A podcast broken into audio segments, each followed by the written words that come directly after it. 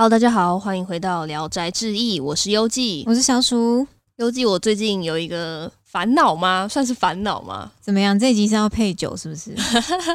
嗯，倒也不是你要啊。我去买吗？好啊，你去吧。真的假的？我说就要做到啊！就是不知道小鼠会不会有一种，就是那个时期，啊，no jiki，那你那你就是会每到一段时间就会思考一些人生哲理那种感觉啊，哦，这不是正常发挥吗？就像定期能量释放吧。有点算是吧。有时候就是会时不时就会思考一些人生大道理的感觉吧。你说像是洗澡的时候吗？大家最常思考自己为何而来，又要从哪里去，何去去何何从？从？都是洗澡的时候就要想的，洗澡 no 哲学。然后最后就是想到的东西全部都是一起流到排水孔里面去。洗完澡之后脑袋又偏空白了。还有，我不是那么低端的啦，我怕你是想了什么很厉害的问题了。我是在思考为什么我们需要爱这件事情。等一下，这个也太大灾问了吧？这是真的很大的一个议题耶。可是因为人是群居动物吧，本来就是需要一些温暖。可能也是，但我就会想说，很孤单那种边缘人是怎么样让自己活得那么好的，就蛮好奇这样子的一个概念啦。所以我就嗯思考了我自己啦，不管别人，所以我就是思考了我自自己为中心点，没有嗯以自己为中心点去思考这个问题。然后我自己在寻求这个答案的过程，我是用马斯洛需求层次理论去来了解这一个议题的啦。哦，金字塔嘛，对对对，嗯，以前大家就是上社会课的时候，应该也只有接触到这个东西。嗯，反正这个金字塔就是有分为五层，那第一层就是生理需求啊，诶，阳光、水、空气，就是像我们需要维持自己身体机能的那些基本需求。对，这是底层。然后再来就是不赘述，就是安全需求、社会需求跟尊重需求。那另外提到最高的那一层就是自我实现，也就是说你其他的呃基本的需求都达到之后，你最后就会开始追求你的理想、你的抱负跟梦想，那就是最后。对，就是跟我们的人生一样啊，对啊，一直在追寻什么的概念，嗯，好像莫名开始鸡汤了起来。但是优记最近烦恼的就是说，我真的需要爱情这种东西吗？我就是一直在反问自己这个问题。诶，你说上一集你是单身很久了，是不是？对啊，就是跟大家分享晕船那一集啊，三年，哦三年，三年。哦，嗯难怪最近开始有这个问题。就其实一直对自己都有打上一个小小的问号，这样子，嗯我就会想说，在这个需求理论里面，它是属于一个比较中段的，就是你已经完成你基本的需求之后，你慢慢的往上追求，它大概是一个中层的一个位置。那我会需要这个爱情去调味我的人生吗？就变成是一个我接下来的一个人生的课题了。嗯，那说到这个啊，大家应该不免俗的，就是会把爱跟性这两个东西挂钩吧。有一派人会觉得性与爱是不可分割的啦。这个东西好像是因人而异吧。对，其实一样啊，就是一百个人会有一百种答案，大家对性跟爱的定义永远是不可能会一模一样的。我觉得其实我自己在思考这个问题的时候，会不会想过说，其实性在这一个层次里面是属于最低的一个基本的需求，那它就会跟你吃饭啊、睡觉啊等等的，都是一样，是一个人的一个最基本的需求跟欲望啦。那我就会觉得，会不会性跟爱会不会分开这件事情，跟吃饭会不会吃同一家餐厅是一样的概念呢？我自己在思考这件事情的时候，会觉得这件事情是不是有这样子的关联性？嗯，我觉得因为人类是群体社会动物，嗯。所以我觉得在思考这件事情的时候，还会再加入一个道德进来啦，就是嗯这倒是，在一个群体之中，性跟爱能不能分离，跟道德也有相关。我觉得，那说到性这个议题啊，不觉得我们亚洲国家都是比较封闭一点的吗？虽然近年有比较越来越开放的趋势啊，但如果要跟国外的风气比起来的话，当然还是偏比较保守一点啦。国外的话会比较有那种交往前也可以先试车的概念，亚洲的话可能还是会比较保守啊，像觉得嗯床地之事呢，还是要在交往后再进行。嗯，但我觉得国外有可能就是一个朋友圈，大家早就已经干来干去过了，讲这么难听的吗？对，或是有很多棒姐妹、血兄弟。但我会这么提到的原因是我自己身边有非常非常多的朋友，可能会不知道说同性之间是怎么样的一个性爱，或者是说会去觉得性是一个很幻想、很幻想的东西。我觉得如果要说同性之间的话，真的有很多人在网络上面得到很多很多莫名其妙的知识。对啊，那有很大一部分原因，我觉得绝对是因为学校里面并没有教导这件事情啊。就算学校有教，那一定也是教男女之间，不会教到说什么 gay 之间可能要先晚长啊，先亲一下之类的。那女生跟女生之间又要怎么样？这个现在还那么敏感，应该还有很多家长会抗议，说什么教坏小朋友。这种风气之下，我觉得是不太可能的。可是我觉得就是因为就是有这种教坏小朋友的这种概念，所以才会让这一个性教育就变成是一个没有办法去普及的一大问题点吧。嗯，我自己是这样子认为的。那刚刚不是提到我自己在思考的这个问题吗？就是为什么我们需要爱这件事？为什么会提到这个问题呢？是因为最近有阅读到一本我觉得还不错的漫画作品，想要推荐给大家。作品名称叫做《直到夜色温柔》。这部作品是编剧简丽颖老师跟漫画家菲菲子老师他们两个人首度一起合作出品的一本漫画作品。那这个的话，它的原作呢，其实是简老师他自己收录在他的剧作集里面的一个短篇形式的作品。它的原作名就叫《直到夜色温柔》。比较大胆的是，因为里面有九个短片嘛，里面全部都是在讲性这件事情，所以一开始他就是处于一个很难以影视化的状态，所以他就是放开来写啦。因为他自己也知道这个不太可能影视化。等于说他是想写什么就写什么了，就比较偏向是他想要表达的内容都直接挥洒在这个剧本之中。虽然不太可能以就是舞台或是影视的方式呈现给大家，但是后来呢，脸谱出版社真的是独具慧眼，他就发了一个合作的邀约。他先问了简老师说有没有意愿把这个剧本来给漫画化，是不是很有趣？真的很有趣，在三次元上面无法做到的，那就交给二次元。因为在漫画，它相对也可以用各种的风格去呈现。那他如果想要走更写实的风格，那也是完全可以。简丽颖老师呢，其实心目中早就已经有人选了，这个人选就是漫画家菲菲子。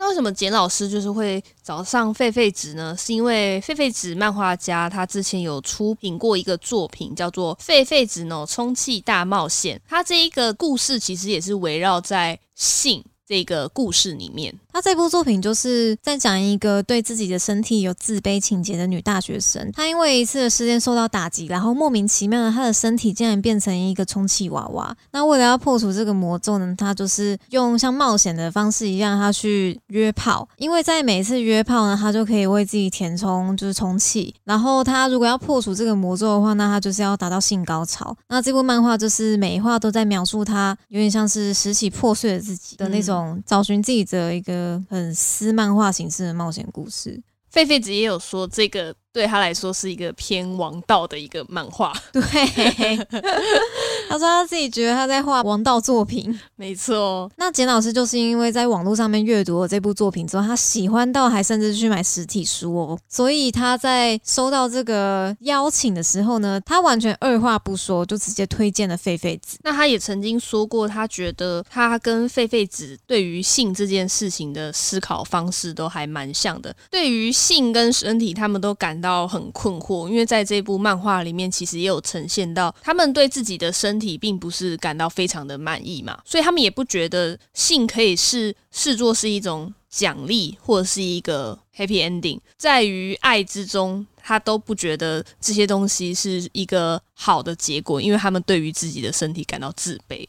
我觉得各位读者就是也可以发现到，说这部漫画里面有九篇短篇嘛，那这九篇短篇的主角呢，绝对都不是男的帅、女的美，那甚至呢是大家都是所谓的性少数者。这部漫画里面登场的角色啊，其实还颇具争议性的，里面有像是跨性别者，那男同志跟女同志，那甚至还有侏儒，那也有就是身材比较丰腴的角色。他都在这部漫画里面登场，我觉得就是可以透过这一部《直到夜色温柔》来窥探这些性少数的人，让我们读者可以去了解到，说原来性这件事情是非常的普世性的，比自己想象中还要多元多了。没错，对，性真的不只是像影剧作品里面，像少女漫画里面那些很美好、单纯，就是好像是在泡泡里面的东西，也完全不会是偶像剧里面男主角跟女主角在拥抱、亲吻过后，一段浪漫的音乐下去，再下一个场景开始的，就是天亮，他们裸体着抱在一起，那中间呢？中间还有很多不只是只有浪漫的东西。其实每个人对自己的身体，我觉得一定都会有很多的疑虑吧。不可能每个人对自己的身体都保持绝对的自信吧，就是百分之百的满意。对，但是其实很少作品去很深刻的描写、刻画这些东西。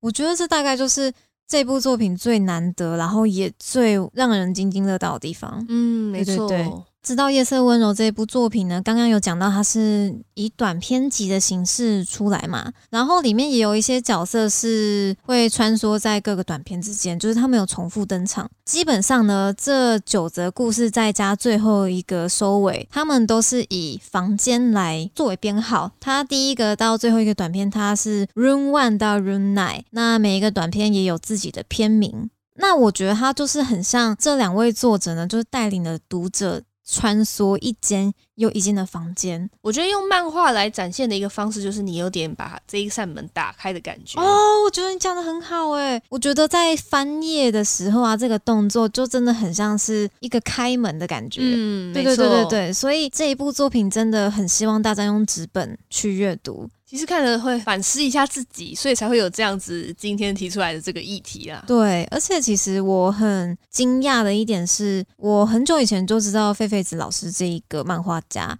他很有名的前作就是《狒狒子的充气大冒险》嘛。他的那一部作品呢，其实之前在网络上面就。已经带领过一个热潮了，嗯，那时候讨论度也是非常高。那我大约是在他第一二话出来的时候就有接触到这个作品，那个时候跟现在的笔触相较之下，真的是略显比较深色一点。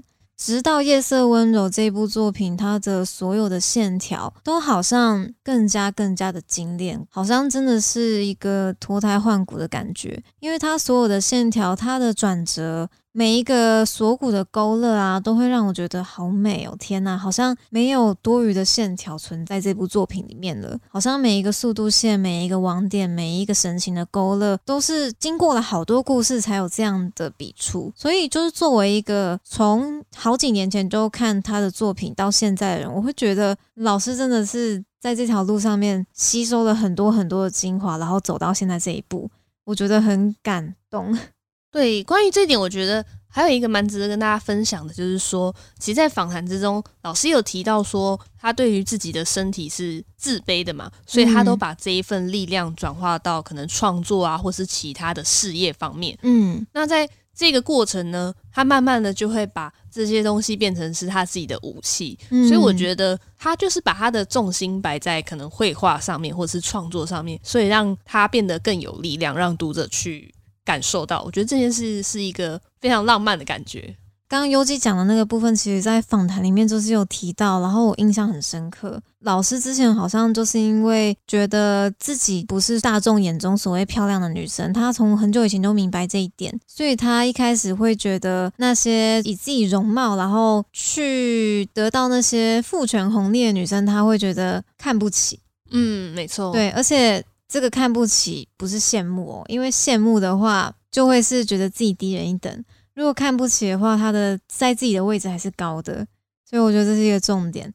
可是到最后呢，他就是慢慢觉得，其实那只是大家生活方式的一个选择。他也觉得就是没有必要，就是去做那么多的分化。然后他曾经也觉得说，所谓的女强人就是要把自己嗯柔软的一面不展示给别人看嘛，觉得自己就是需要变得阳刚。在他以前的观念是阳刚等于强大，所以就会刻意让自己表现的不那么的女性化。但到最后，他发现了其实两者是可以共存的。到了现在呢，就是他认为创作就是他的柔软，那这一份柔软也是他真的认为的强大。那老师也是希望，就是能透过他就是创作这些很棒的故事，然后建立一个就是大家都可以互相理解的世界。我觉得这个创作理念对我来说是真的非常的具有意义。我觉得正好如同你提到的，本作的《直到夜色温柔》，它正是一个对性啊，或者是对呃多元性，它是有一个重新的一个诠释吧。哦，对，我觉得在这个作品里面，其实充斥着非常多的情感呢，比如说像是寂寞啊、忧伤啊，或者是焦灼啊，或是那种无以名状的情绪，就是各种各样的都包含在这一部作品里面。那我觉得在这之下，更多的应该就是寂寞之下的人性。嗯，我觉得很多时候性会被人所需要，就是因为寂寞的时候特别需要一个体温吧，接住自己，好让自己觉得好像是被需要的。存在是有意义的。这九个短片里面，在其中里面有一篇真的是非常的被触动吧。那这一篇是收录在。第四篇的又热又痞又急这一篇很简单的，就是在说，就是有一个午后，有一个男生呢，他是一个阳光少年啊，那他就是代替朋友去赴约，去赴一个约炮的约。那这个约呢，是直接约在对方的家里。那他其实也没看过对方的照片什么的。上楼之后呢，才发现原来这个对象是一个侏儒。到这边就大家就已经有点哦小震惊了。那再加上就是普世而言，就是对于这个少数族群的看法，可能这个约就不成立了。如果对方完全不知道，就是有这个前提之下，那其实那个侏儒呢，他自己也说了，你朋友没有跟你说吗？如果你想要回去的话，你也可以直接走了，没关系。就是他大概就是心里也是有底，说自己会被拒绝。但是这个男生呢，就是他也觉得哦，就没差，反正他后面也没事。所以他就坐了下来，就是跟他聊了聊天。那我觉得这里面呢有一个很好的安排，就是这个阳光男孩他讲话其实蛮白目的。他这份白目呢，就是说他会直接对着对方开一些蛮政治不正确的玩笑。对，他们在聊天聊一阵子之后，他就开始说：“哎，你是侏儒，那你该不会姓朱吧？”然后或说：“哎，像你们的话，你们阴茎的大小是跟正常一样吗？还是会更小啊？”像这种看似没有礼貌的问题，其实是出于他其实也把对方当成普通人，很一般的那种聊天。可能读者会觉得有点诧异，说你怎么会问出这种不是应该很敏感的问题吗？但其实有的时候，对于一些身障人士啊，或是少数族群，对方那种小心翼翼的态度，其实更让他们觉得受伤吧。不同于其他人，对，会让他们更有这种感受。不要想说好像很没礼貌，但其实漫画里面的那种。氛围并不是这样的，他们比较像是一个出自于真的想知道的那种感觉去做提问，而且呢，其实他也很乐意说要跟他发生一些性行为。就是他是认真要赴这个约的，那个男生也不是说只是要去跟他打打嘴炮而已。他们其实度过一个还蛮愉快的下午。那我印象最深刻的收尾就是，其实他们就是互打了手枪嘛，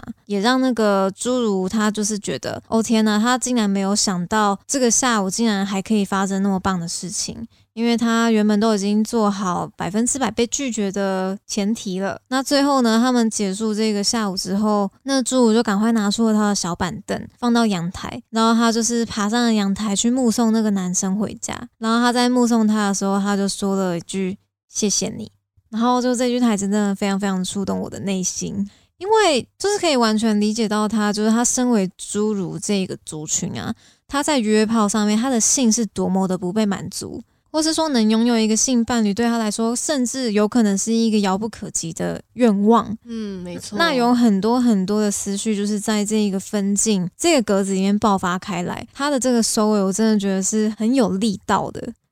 两个角色也有很强烈的对比啊。可能对那个阳光男孩来说呢，这只是一个他打发时间的午后；但是对那个猪他的心里而言呢，这却是一个多么多么宝贵的一个时间。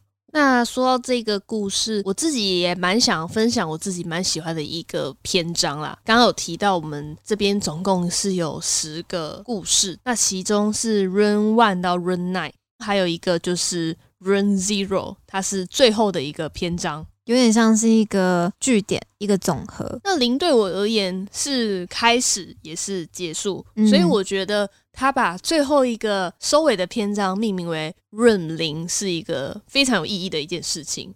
那“润零”这个标题的话是叫做“睁眼之前跳舞”。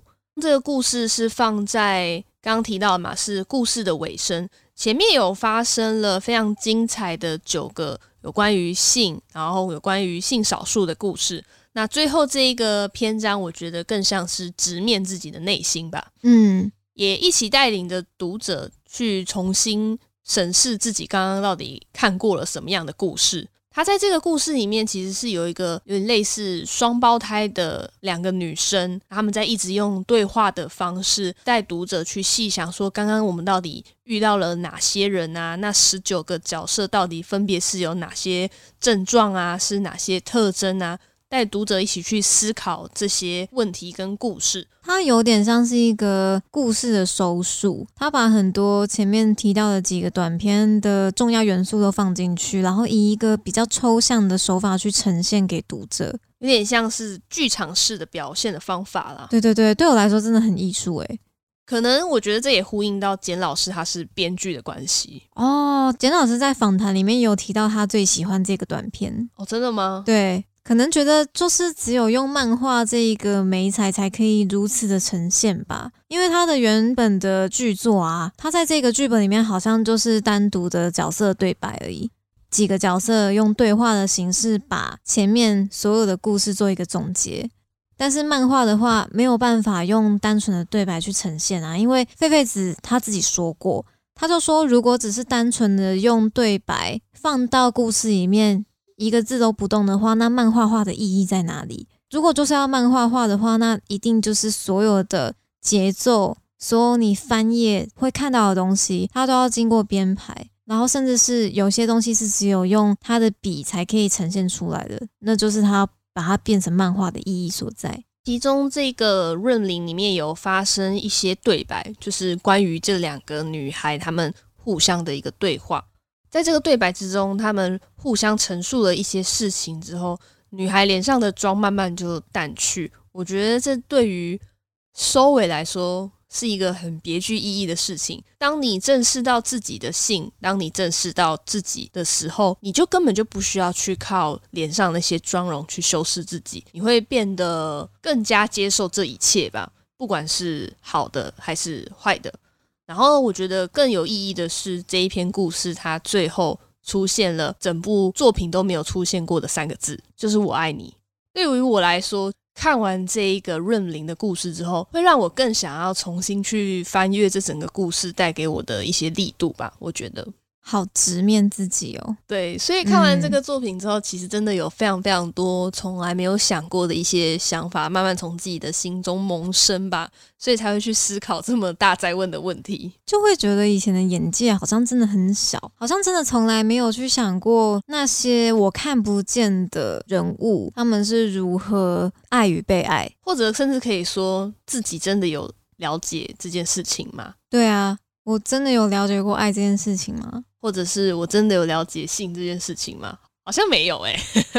会开始打上一个问号，但我觉得这是一个很好的出发点，因为其实人生原本就是一个在认识自己的过程，说不定到老年阶段都还不一定能有自信的说我很了解我自己，有多少是活在迷惘之中的呢？真的，真的，真的，这我觉得不关于年纪，而是你经历了什么事情，有时候连自己要什么都不知道，这倒是真的。对啊，我觉得这还是。活着的意义啊，我认为啦。对啊，那到现在你有一些体悟跟想法了吗？对于你一开始提出的那个问题，这么说好了，虽然我在思考这件事情，但我觉得依照我现在的人生历练，可能没有办法去完整的解释这一切。但对于我目前来说，我对于我自己的解答，应该会是停留在继续前进的这个字词里面吧。你说继续摸索吗？没错，嗯，因为我觉得真的是有太多太多的未知，而且我觉得在这个过程，其实你也可以去发现更多自己不同的面貌。嗯，从以前你可能对于某些事情没有办法接受，最后你会慢慢的发现，哦，原来自己是可以消化这些情绪的。对我自己来说，爱可能会是一个人生的过程吧。会不会需要爱？我觉得是需要的。但会不会真的得到爱呢？那又是另外一个故事了。哎，这真的说不准，真的。对啊，而且尤其是我这种缘分命运派的，我总是觉得反正来了就来了，就是你到最后也只能接受，就算有，就算没有，没有人会知道这件事情。但我最近发现了一个全新的一个感受吧，哈，想要跟大家分享。啥？就是当你没有去执行爱这件事情的时候，你从来不会去真正体悟到某些事情的真实感受，因为你是真的需要另外一个人的爱来打开你心中的一个大门的感觉。对，就像我觉得，可能很多人都这样子吧。一个人在恋爱的状态，还有跟朋友相处的状态，这是完全截然不同的两件事情。我觉得这就是一点啊，因为像我的话，就是一开始优戏提出那个问题，其实我也有思考一下，我有想说，哦，那这样的话，我是需要爱的吗？我想当然的，就是对于家人的爱，对于朋友的爱，这个是我绝对需要，这个是我可能生活动力的来源。因为我就是一个比较外向性格嘛，就是我很需要透过人际关系的交往，让我就是得以继续充满电。但是对于就是另一半的爱，就是我以前会觉得我好像很需要这件事情，就是我觉得有一些温暖是朋友是家人没有办法给的，就是那种。能够没有顾忌的撒娇这件事情吧？对啊，这么这么那个的吗？就是有些时候是没有办法，好具象化。对啊，因为其实有时候对朋友就是没有办法嘛。嗯，以前我可能会想要交男朋友，就是因为这样子，就是我会希望有一个人可以接受这样子的我。但是到现在，我又觉得，哎。其实我需要这件事情嘛？对于就是生活越来越忙碌的状况下，就是我发现好像只要我不要去想到这件事情的话，好像我也没有特别特别需要，所以就觉得好像人的需求也是一直随着自己的就是生活环境一直在改变。像你提到的这些内容，让我在刚刚那一瞬间有一个全新的想法。啥？就是说。对于爱这件事情，也许我们在渴望就是一个完全能够接纳自己的一个对象吧。就像刚刚不是有提到说自己没办法爱自己吗？或者是说自己对自己的身体有自卑，那你可能就会期望说，在这么广大世界里面，好希望有一个能够完全接纳自己、爱自己的一个对象。我发现，如果你是一个有能力可以爱自己，我说的有能力，是因为真的没有办法，每个人都像。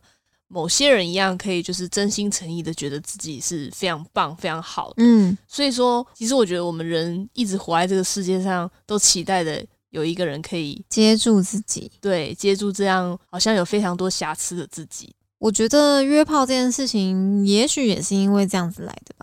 嗯，因为现在就是因为太过于素食的这个年代啊，如果要去找到一个对象，谈到说可以接住彼此，那一定会是一个比较长的过程。那什么都素食化，现在也许为了贪求快速的温度，可能就会去寻求约炮这件事情，因为它可以在最短的路程中就是获得想要的一切嘛。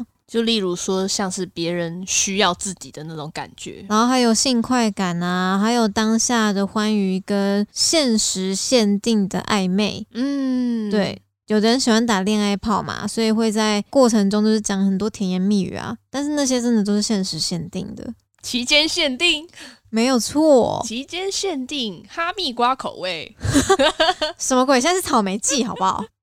其实这九个短片里面，他也都是在约炮啊。就这九个短片，每一个角色的相遇都是因为约炮而连接上的。但说到约炮这件事情啊，我觉得可能就会提到说性与爱能不能分开吧？因为像我的话，对我来说性跟爱是没有办法分开的，所以约炮我可能就比较不会考虑。那我自己的话，我可能觉得性对于我来说，并不是像吃饭跟睡觉一样每天都需要的。所以我更倾向于是我爱的人，然后跟我进行这样子的一个事情，所以我可能会跟小鼠有差不多的想法吧。对，但也不代表就是我们不支持这件事情。嗯，没错。对啊，我觉得约炮这件事情其实本来就是双方合情合愿，我觉得就可以发生。就是你有需求，我有需求，那我们一起去解决这个需求，也不会是一件很奇怪的事情。对啊，因为就跟刚刚讲的一样，就是性本来就是跟吃饭睡觉一样啊，只是大家需求程度不一样。那如果你需要，我需要的话，那就是一拍即合啊。嗯，只要就是大前提，大家顾好自己的安全就好了。那也就是希望大家有点道德，不要说有什么疾病啊，然后也是没有让其他人知道，那这个就是很不好的一件事情。这倒是，但是像现在很多人呢，因为现在性已经比较开放一点了嘛，所以可能有些会约炮的人就会大肆宣扬说，就是约炮怎样怎样，根本没什么啊，说什么我常常约炮啊，不是还蛮多这种人的吗？嗯，真的，对，就会觉得这没什么，然后反而去不断强调，但其实不觉得这反而是一个很不正常的行为吗？如果这是一般的生理需求的话，你会特别大声嚷嚷说我今天吃了什么饭了？你会特别说我今天睡了几小时的觉吗？不会，我觉得像这样子不断的去夸大这件事情，反而是在贴标签。我觉得就是完全本末倒置了。这也是就是狒狒子他对于性的一个看法啦。他觉得性爱就是不应该被大肆渲染。我觉得阅读完这一部作品啊，一定最后的想法会回归到自己嘛，就是觉得那自己需要什么，自己是什么样的人，对性爱的看法是什么。那我觉得其实很多时候我有一些共鸣，就是对自己的身体没有那么的满意，没有那么的自信。我觉得人总是会。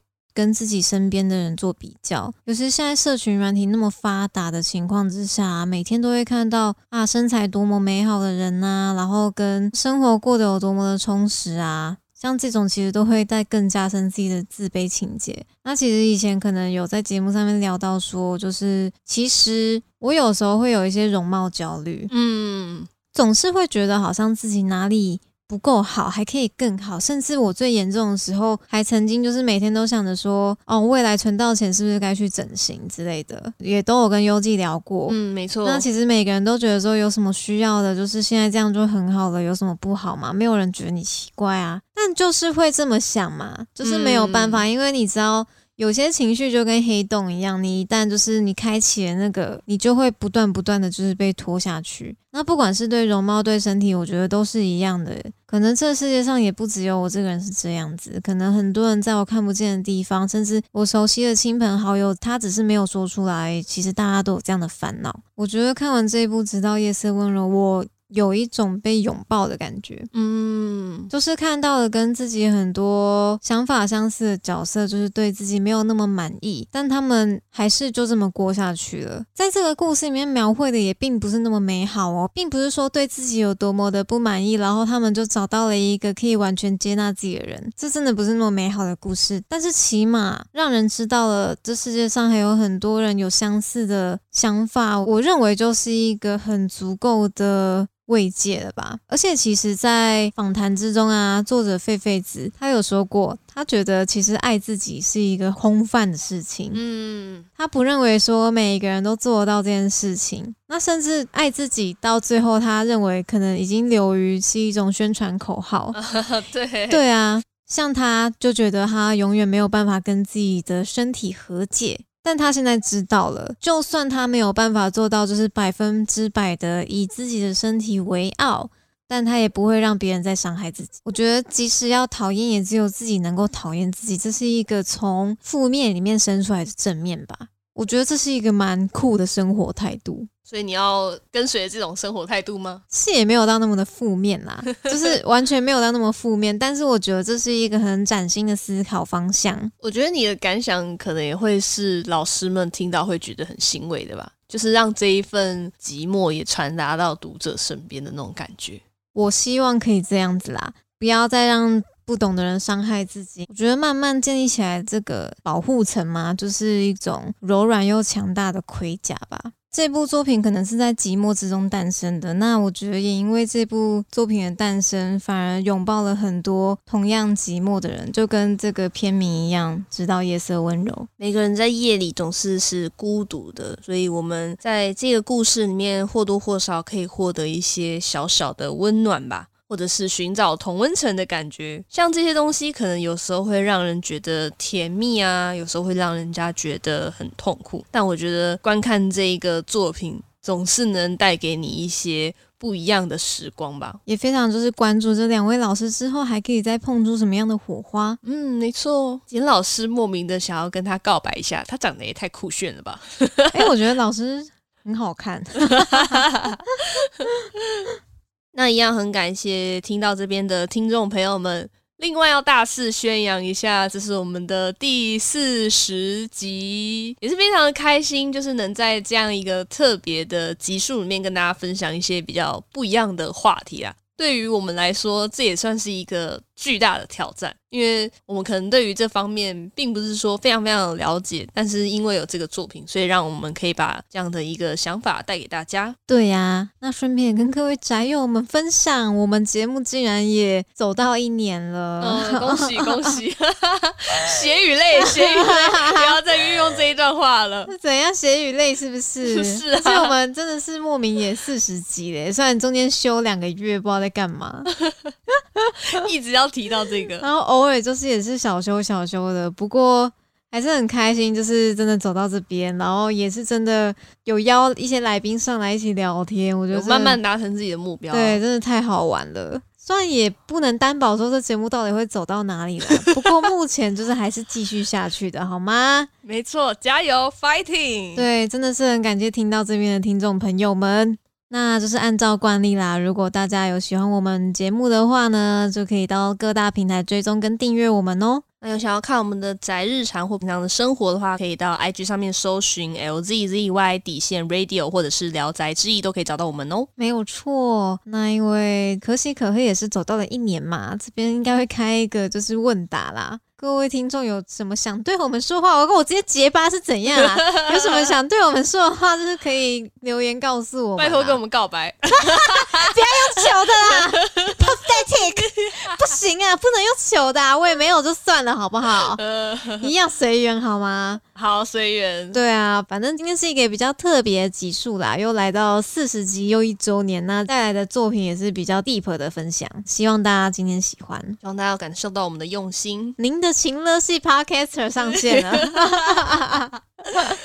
好啦，下周一样准时空中再见，我是小鼠，我是优记，那我们下个礼拜再见喽，拜拜拜。